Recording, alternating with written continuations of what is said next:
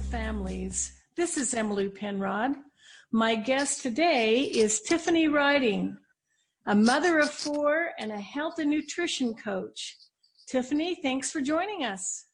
Thank you, Emily, for having me on today. I'm it's such a privilege to be here with you. And Tiffany, recently we spoke about your son and what a difference it made in how you were able to help him once you had the correct diagnosis. I understand you didn't, it took a few years. Do you want to tell us about that? Yes, yeah, so my son is uh, 12 years old right now. And when we, I mean, the story goes all the way back to when he was eight months old and he wasn't completing his milestones. And so we got early intervention with Kids on the Move until he was three. And then we did um, Head Start uh, preschool with him. And he did a small group kindergarten. And then he went to mainstream kindergarten where he completely failed. His teacher just did not know how to deal with him and just decided he would need to be in resource, resource full time. And it was um, a very challenging time for him and for us. Um, this whole time, he did have an IEP, and they had just categorized him as a developmental delay. We had not gotten a do- diagnosis as of yet because we just thought he was, he had some allergies and things that I can go in later, but that that he didn't he stopped growing for a full year. So that's what we thought it was just a de- developmental delay. Well, after kindergarten and, and not thriving there, the school district came to us and said, We have a small group first through third grade, and he can go there and get, you know, individualized attention and pull out for, you know, his academics. And this was a really great program that the school district has. And he did really well in first grade and second grade. Third grade is when they started to integrate him more into the mainstream classroom, and he kind of just kind of fell behind. His teacher wasn't the best teacher for him, just personalities, and he was already she was already labeling him and had already made him feel different in the classroom. So that was a big uh, strike against her right away. But anyway, so we, you know, at this time we still didn't have his diagnosis.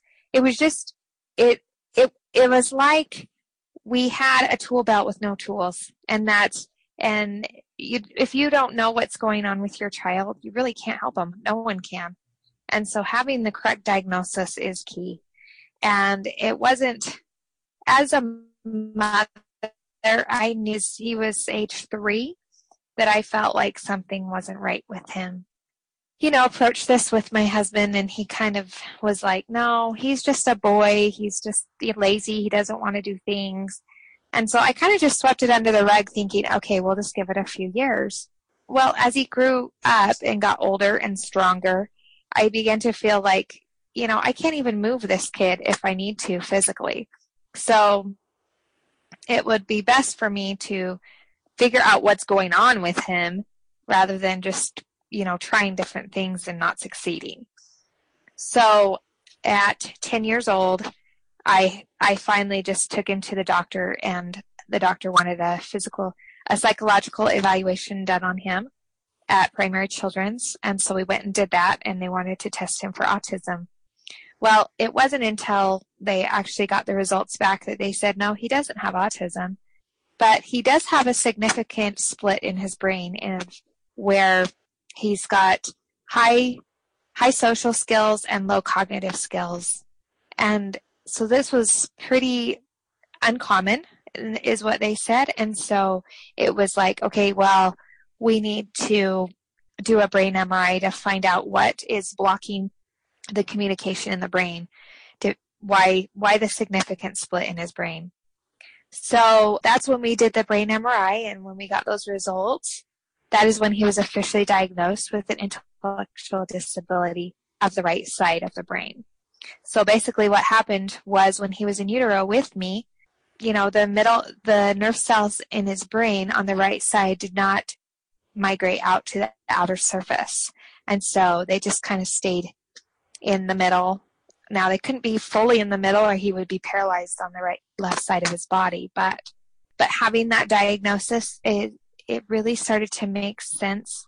It was just like kind of like the missing puzzle piece of trying to find out, you know, and how to help our son.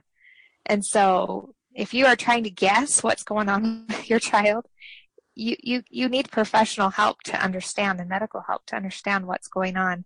And then once you get the diagnosis, then it's like, oh, okay, this is why he acts the way he does. This is why he's struggling in school.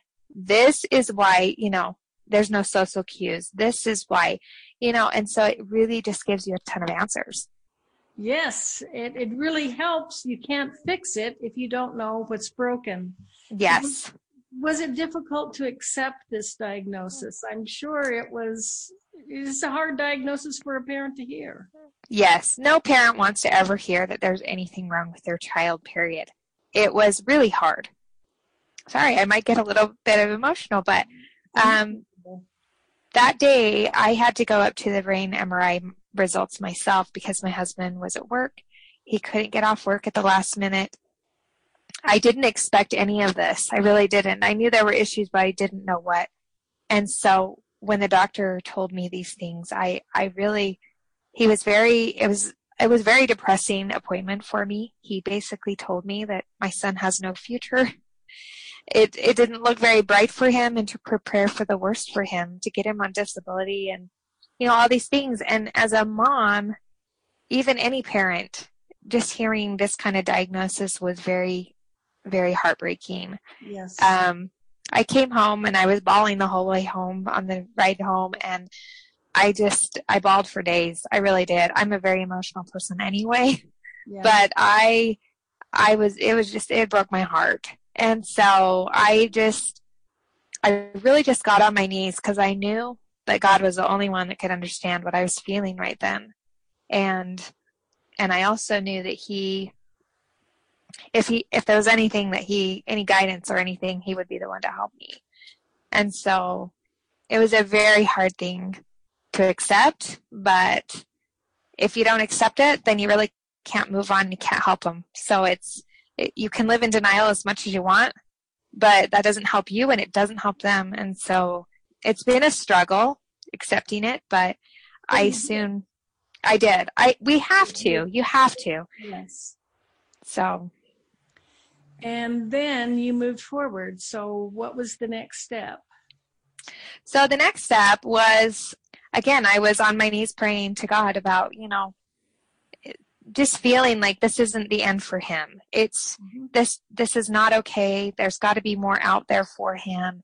And I was taking my daughter to kindergarten and I heard the Brain Balance commercial on the radio. Now, many of you, I'm sure, have heard of that a thousand times over. I had heard of the program. In fact, both of my sister in laws had told me about it, but it just wasn't the right timing. And so, timing is, is another thing that's really important, I think, um, as far as diagnosis and all of this. So, I I was listening to the commercial and I a voice just told me like pick up the phone and call and i was just grabbed my phone right then and just dialed the number and i just told him you know this is the diagnosis i just received for my son. And you know this is what he's struggling with. Is there anything that you guys can do to help him? And they were like yes you have found the right place. And we this is exactly what we do. We help kiddos just like him that are struggling with you know focus or in school or behavior or all these things. And they wanted me to come in and do a consultation and they told me not to bring him just to bring you know myself or my husband or whatever again my husband couldn't go because of his job and it was just a really trying time in our life and um, my, my mom decided to go with me which i was very grateful for but but emily i have to tell you that as soon as i stepped foot into that that door, I just felt at peace. I felt like everything was going to be okay. Like this is where I needed to be. And so finding the right treatment and plan for him has been huge in in his um, success. And so I know, and it's an amazing story, and I love it, and I so appreciate your sharing it with us. So, once you found that correct diagnosis, you were able to move forward and provide your son with a lot of help. And he's in a much better place now.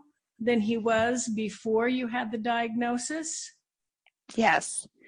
Yes. So when he when we uh, I took him to get him assessed at the at Brain Balance Center. He was an age 10 year old boy and he tested at age two. So at age two, you you think about you know the behaviors of a two year old and all of that. What but, you expect of them?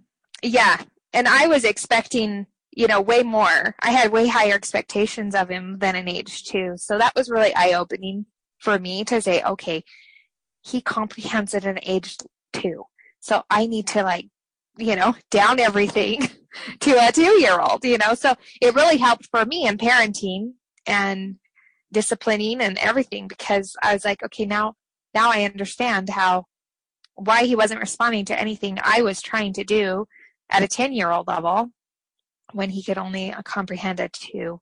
Thus far, he's made incredible progress. We've been in the program now for a year and a half, and in nine months, Emmylou, he he has made five years of progress, and so that has been unbelievable for us.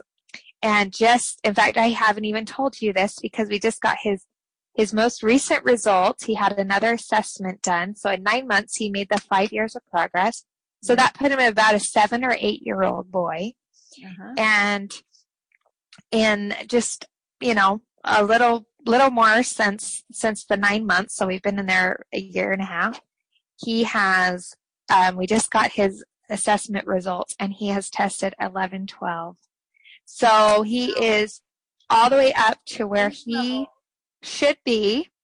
And it's so exciting. I really expected him to just be a couple more old, you know, two or three more ages older, not not to where he is physically. So um it's great news for us and we are just ecstatic about it. So we have graduated to the home mastery program of brain balance, which means that we we continue to do the exercises and things we have been doing for the whole year and a half, but we do it all at home and he doesn't have to go into the session three times a week.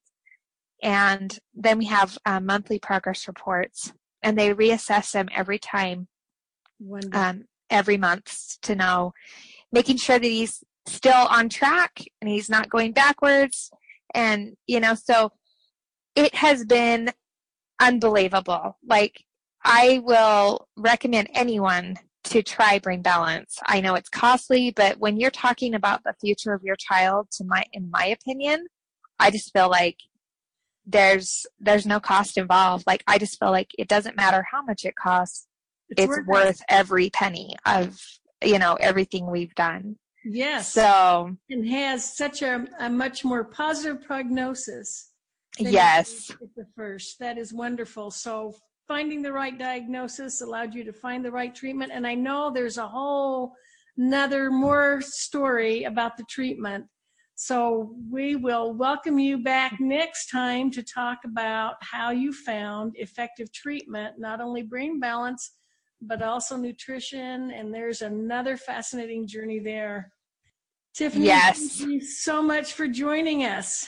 You are so welcome, Emily. I love to be able to share this with people. If I can give hope to any families out there that just feel like, you know, they just can't do their child or they're just struggling so much, um, I feel my story is very inspirational and can help others. And so that's why I share it.